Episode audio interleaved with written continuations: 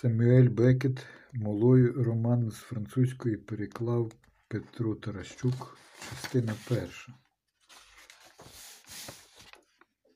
Я в материній кімнаті. Тепер я тут живу. Не знаю, як я дістався сюди. Може, в кареті швидкої допомоги, напевне, в якомусь автомобілі. Мені допомогли. Сам я не дійшов би сюди. Можливо, я опинився тут завдяки чоловікові, який приходить сюди щотижня. Він каже, що ні. Дає мені трохи грошей і забирає аркуші. Скільки аркушів, стільки грошей.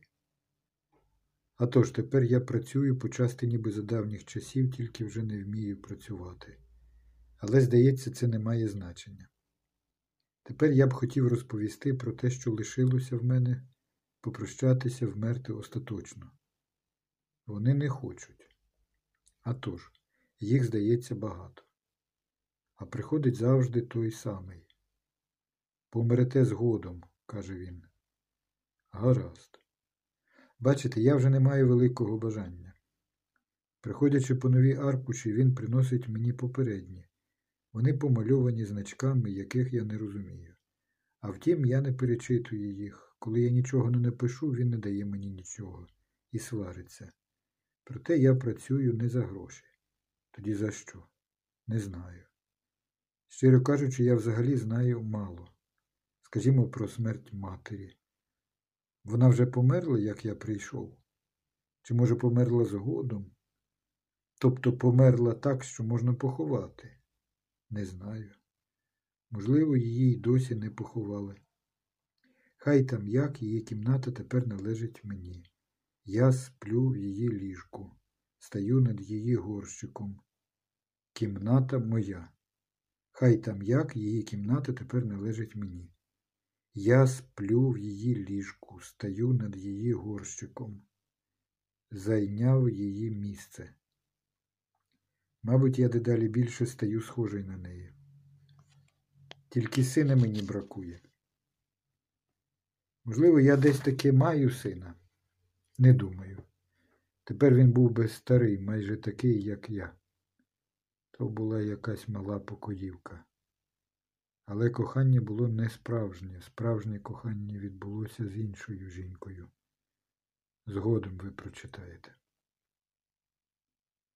Ти ба, я знову забув її ім'я. Інколи мені здається, ніби я навіть знав свого сина, ніби я дбав про нього, а потім кажу собі, що це річ неможлива. Неможливо, щоб я дбав про кого-небудь. А забув я ще й орфографію і половину слів. Здається, це не має значення. Хотілося б, щоб не мало. Той тип, що приходить до мене якийсь химерний, він начебто ходить щонеділі. В інші дні має якусь роботу. Йому завжди кортить чогось випити. Він мені сказав, що в мене поганий початок, годиться починати по-іншому. Я й сам цього хочу. Бачите, я, немов старий дурень, почав спочатку. Оце і є мій початок. Але якщо я зрозумів, як слід, вони однаково хочуть зберегти його. Я завдав собі тяжких мук. Ось він. Він завдав мені тяжких мук. Розумієте? Це ж початок. Ну, а тепер це майже кінець. І те, що я пишу нині вже краще, не знаю. Питання полягає не в цьому. Ось мій початок. Він, певне, має якесь значення, бо вони зберігають його. Ось він. Цього разу, потім гадаю ще раз, а потім настане, гадаю, кінець і цього світу теж. Відчуваю, що це передостанній. Все розпливається. Ще трохи і я осліпну. Це в моїй голові. Вона вже не працює і каже, мовляв, я вже не працюю. Крім того, стаю ще й німим. Усі звуки глухнуть. Тільки но переступивши поріг. Отак то. Мабуть, голові вони набридли. Отож і кажеш собі, цього разу я ще дійду, потім, можливо, ще раз, а далі буде кінець. Я на силу формулюю цю думку, бо в певному розумінні це таки думка. Тоді прагнеш напружити увагу, пильно придивитися до всіх туманних речей, кажучи собі з мукою, що провина за це падає на тебе. Невже таки провина? Це просто слово, яке вживають. Яка провина? Це ще не прощання. І яка магія притаманна тим туманним речам, з якими, коли вони з'являться знову, ти ще матимеш час попрощатися. Адже слід попрощатися було б дурницею не попрощатися обраної миті. А якщо й думаєш про контури у світлі давнини, жалю не відчуваєш. Але про них не думаєш, чим тут можна було б думати? Не знаю. Тут з'являються люди, і не так уже й легко виразно відокремитись від них. Оце її зневірює. Саме отак я бачу А і Б, що повільно йдуть назустріч один одному, навіть не знаючи про це. І це на шляху, що приголомшує своєю оголеністю, тобто ніде немає ні живоплотів, ні мурів, ніяких бордюрів, і то за містом серед неозорих пасовиськ, де лігма і стоячи ремигають у вечірній тиші корови. Мабуть, я трохи вигадую, можливо, прикрашаю, а загалом це так. Корови ремигають, ковтають, потім після короткої паузи знову легко наповнюють собі пащу. Ворушиться сухожилок на шиї, щелепи знову беруться розтирати. Саме отак, напевне, ми чинимо зі спогадами. Шлях суворий і білий протинає ніжні пасовиська, піднімається і опускається разом із хвилястими пагорбами. До міста тут недалеко.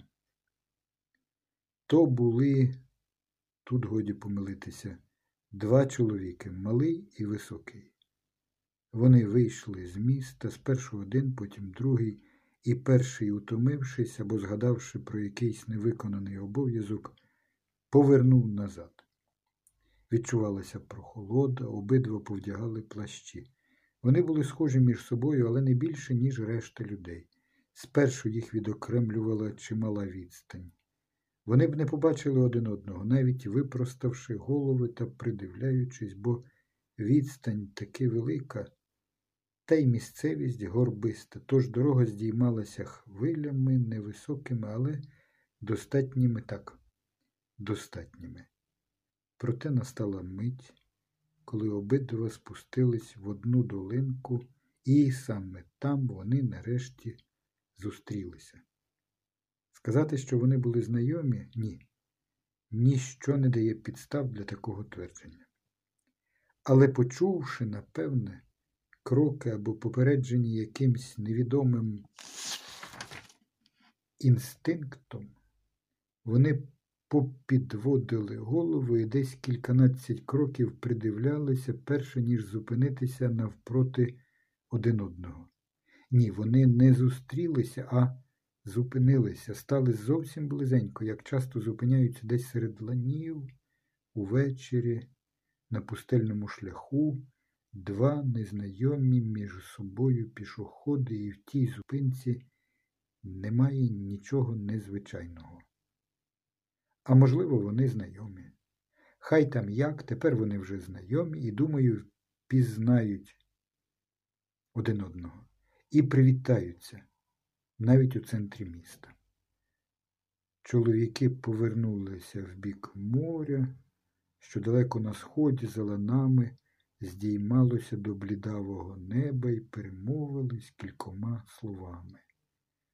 Потім кожен пішов своєю дорогою А до міста, Б через терени, що їх він, здається, знав поганенько, а то й зовсім не знав, бо йшов невпевненим кроком і часто зупинявся, роззираючись, немов людина, яка намагається зафіксувати в пам'яті орієнтири, бо коли-небудь, хто зна, їй, може, доведеться повернутися.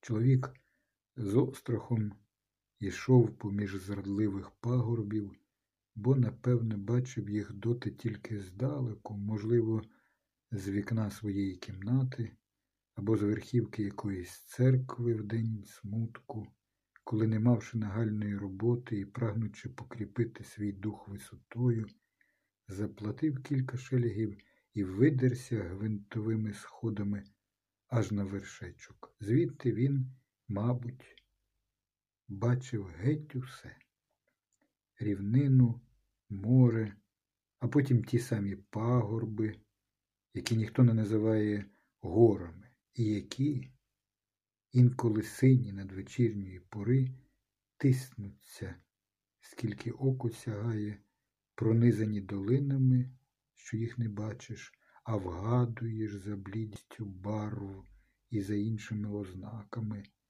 які годі не те що описати, а навіть збагнути. Але всі їх не вгадаєш. Але всі їх не вгадуєш навіть з тієї висоти, і часто там, де бачиш тільки схил, однісінький гребінь. Насправді є два або три схили, два гребені, розділені долиною. Але тепер він уже знає ці пагорби, тобто знає їх краще. І якщо коли-небудь йому знову трапиться нагода бачити їх здалеку, він, думаю, побачить їх іншими очима, і то не тільки їх, а й середину, увесь той внутрішній простір, якого ніколи не бачиш, мозок, серце та інші порожнини, де чуття і думки влаштовують свій шабаш. Це все буде розміщене вже по-іншому. Чоловік видавався старим.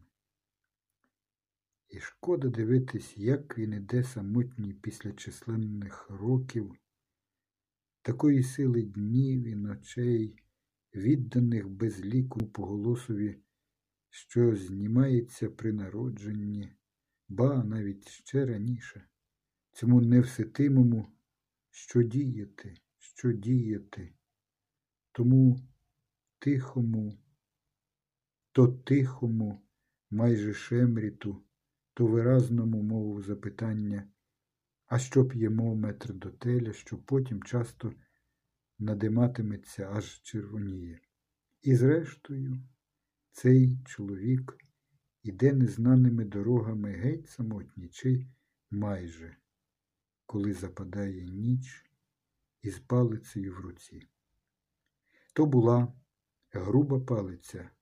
Він спирався на неї, щоб іти вперед, і, мабуть, боронився нею в разі потреби від собак і грабіжників. А тож, западала ніч, але чоловік був невинний, і то великою невинністю він не боявся нічого, ні. Він боявся, але він не мав причини боятися, йому ніхто не міг заподіяти лиха, хіба яке невелике. Але цього він, безперечно, не знав. Я й сам, якщо поміркувати, не знав би теж. Йому здавалося, ніби йому загрожують, загрожують тілу, розумові і, мабуть, справді загрожували, незважаючи на його невинність. До чого тут невинність? Який тут зв'язок із ними агентами зла? Неясно. Він мав на голові гостроверхого капелюха і тому скидався на мене. Мене вразило, що він скидався на мене. А цього не було б, якби я одягнув кашкет або циліндр. Я бачив, як він відходить, охоплений своїм неспокоєм, нарешті неспокоєм, що не конче був його, проте певним чином становив його частину. То був, хто зна, мій неспокій, що охоплював і його. Він не бачив мене. Я видерся вище від найвищої точки дороги, а до того ж приліпився до скелі такої самої барви, як і я, тобто сірої. Цілком можливо, що скелю він бачив. Він роздивлявся навколо, та ж я помітив його. Немов щоб закарбувати у пам'яті особливості дороги, і він, напевно, бачив скелю, в затінку якої я скоцюрбився, неначе Белаква або Сорделло, чи ще який-небудь трубадур уже не пригадую. Адже людина, а я й поготів, аж ніяк не належить до особливостей дороги. Тобто, якщо він якимсь дивом коли-небудь, як мене вже багато часу, знову пройде тут, переможений, або шукаючи щось забути, або прагнучи щось спалити, він шукатиме очима скелю, а не ту рухливу і минущу річ, яка випадково опинилася в її затінку і є ще живою плоттю. Ні. Він, безперечно, мене не бачив з причин, які я вже назвав, а крім того, тому що цього вечора його голова була налаштована на інше, не на живих, а радше на те, що не змінює місця, або змінює його так повільно, що з цього глузувала б навіть дитина, вже не кажучи про якогось старигана. Хай там що, тобто байдуже. Бачив він мене чи не бачив, я повторюю, я бачив, як він відходить, і боровся зі спокусою підвестися і йти за ним, приєднатися до нього, можливо, навіть на цілий день, щоб краще пізнати його, щоб і собі не бути таким самотнім. Але, незважаючи на цей порив моєї душі до нього, що напнулася на своєму поводі, я погано бачив його. Через пітьму і характер місцевості, у зморшках якої він зникав час від часу, щоб виринути десь далі, а надто, як мені здається, через інші речі, які кликали мене і до яких теж по черзі поривалася моя душа непослідовно і несамовито. Я говорю, звичайно, про поля, що біліють укриті росою, і тварин, які припиняють блукати серед них, облягаючись на ніч, про море, про яке я не скажу нічого, про дедалі гострішу лінію пагорбів, про небо, де, як я відчуваю, тремтять ще невидні мені перші зорі про мою руку на коліні, а надто про другого пішохода А чи Б, я вже не пригадую, що розважливо повернувся додому. А тож, і про руку, що тремтіла на моєму коліні, й очі бачили тільки зап'яс, тильний бік долоні, рясно помежений венами, і збілілі перші фаланги. Але не про неї, не про ту руку я хочу говорити тепер на все своя пора, а про того А чи Б, що прямує до міста, з якого він вийшов. А втім, що в його ході є суто міським. Він був без капелюха в поросинових туфлях і курив сигару. Він посувався з ледя... Він посувався з ледачістю нероби, яка слушно чи ні видавалась мені експресивною. Але це все нічого не доводило, нічого не спростовувало. Він, певне, прийшов здалеку, може, навіть з іншого краю острова, може, вперше йшов до цього міста або ж повертався до нього після тривалої відсутності. За ним біг маленький песик, мабуть, шпіц, Але, гадаю, ні.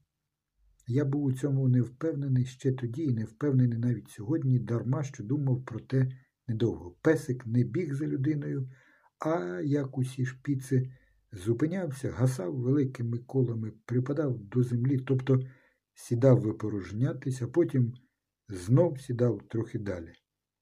Запертя у шпіців ознака доброго здоров'я. Якоїсь миті, визначеної, якщо ваша ласка наперед. Я ж усе добре бачив. Той добродій повертав назад, брав песика на руки, виймав сигару з рота і занурював обличчя в жовту гарячу шерсть. То був добродій, я бачив. Так. То був жовто-гарячий шпіц. Що більше я думаю про це, то більше переконуюся. А втім, чи справді той добродій прийшов би здалеку, з непокритою головою, в парусинових туфлях із сигарою в роті, зі шпіцом позаду? А чи не вийшов він за міські мури, добре повечерявши, щоб прогулятися і вигуляти свого собаку, поринаючи в мрії і випускаючи гази, як і чимало громадян, коли гарна погода? А може, та сигара насправді, можливо, лише люлька, люлька носогрійка, а парусинові туфлі, підбиті цвяхами черевики, посивілі від куряви. А щодо песика, то що йому заважає бути приблудним собакою, якого підбирають і беруть на руки, зі співчуття, а може, тому що надто довго блукали самотні, не мавши ніякого товариства, крім нескінченних доріг, пісків, камінців, боліт, туманів, крім природи, що свідчить про якусь іншу справедливість, крім інколи товариша по камері, якого хотілося б здибати, обняти, подоїти, напоїти молоком, якого зустрічаєш з лихими очима, боячись, що він дозволить собі панібратство. Аж до дня, коли вже не маючи сили у світі, що немає для вас обіймів, ви побачите в себе на руках коростєвих псів, пронесете їх якийсь час, потрібний, щоб вони полюбили вас і щоб ви їх полюбили, а потім викинете. Мабуть, той був десь такий чоловік, дарма що складалось інше враження. Він зник зі штучкою, що диміла в руці, опустивши голову на груди. Я зараз поясню. Від предметів у процесі зникнення я відвертаю очі заздалегідь. Дивитися на них аж до останньої миті ні, я не можу. Саме в такому розумінні він і зник. Дивлячись куди інде, я ще думав про нього, казав собі, він зменшується, зменшується. Я розумів себе. Я знав, що міг би приєднатися до нього, дарма що такий покалічений. Варто було тільки захотіти. А втім, ні. Я таки хотів підвестися, вийти на шлях, кинутися, кульгаючи йому навздогін, гукнути його. Що може бути легшого? Він чує мої крики, обертається, чекає мене. Я вже був у нього, коли собаки, засапавшись, повиснувши на милицях. Він трохи злякався і трохи співчував мені. Мабуть, я був йому досить огидний. Я не гарненький, щоб милуватись мною, від мене погано тхне. Чого я хочу? Ох, цей тон. Я знаю його, в ньому і страх, і жалощі, і огида. Я прагну бачити собаку, бачити чоловіка зблизька, дізнатися, що він курить, роздивитися взуття, глянути на інші прикмети. Він добрий, поговорив зі мною, розповів, звідки він іде, куди прямує. Я вірив йому, знав. То мій єдиний шанс. Єдиний шанс. Вірив кожному його слову. Я надто часто відмовлявся у своєму довгому житті, а тепер поглинав усе і то пожадливо. Та ж я потребую оповідок, я здавна прагнув почути їх. А втім, я не певен. Що ж, у такому разі я зафіксований на деяких речах. Я знаю дещо про нього, те, чого я не знав, те, що набридає мені, і навіть те, чого не пережив. Що за мова? Що за мова? Я навіть маю змогу дізнатись, яке його ремесло. Я ж бо так цікавлюся ремеслами. Можна сказати, що я зі шкури пнувся, щоб не говорити про себе. Ще мить. І я говоритиму про корови, про небо. Ось послухайте. Ну от, він покидає мене, він квапиться.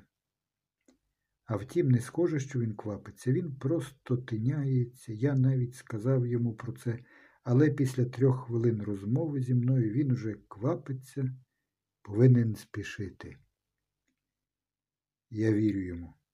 І я знову не те, що самотній, ні, це не мій жанр. Але, як тут краще сказати, повернувся до себе. Ні, я ніколи не покидав себе. Вільний. Ось де потрібне слово. Я не знаю, що воно означає, але це слово, яке я вмію вживати. Вільний. Для якої роботи, ні для якої.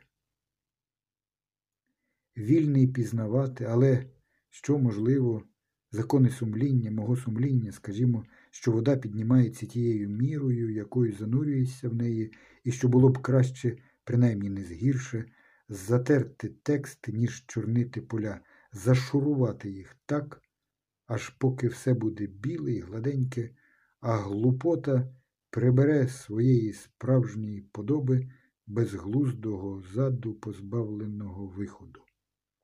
Отже, я вчинив добре, кінець кінцем не згірше, не покинувши свого спостережного пункту.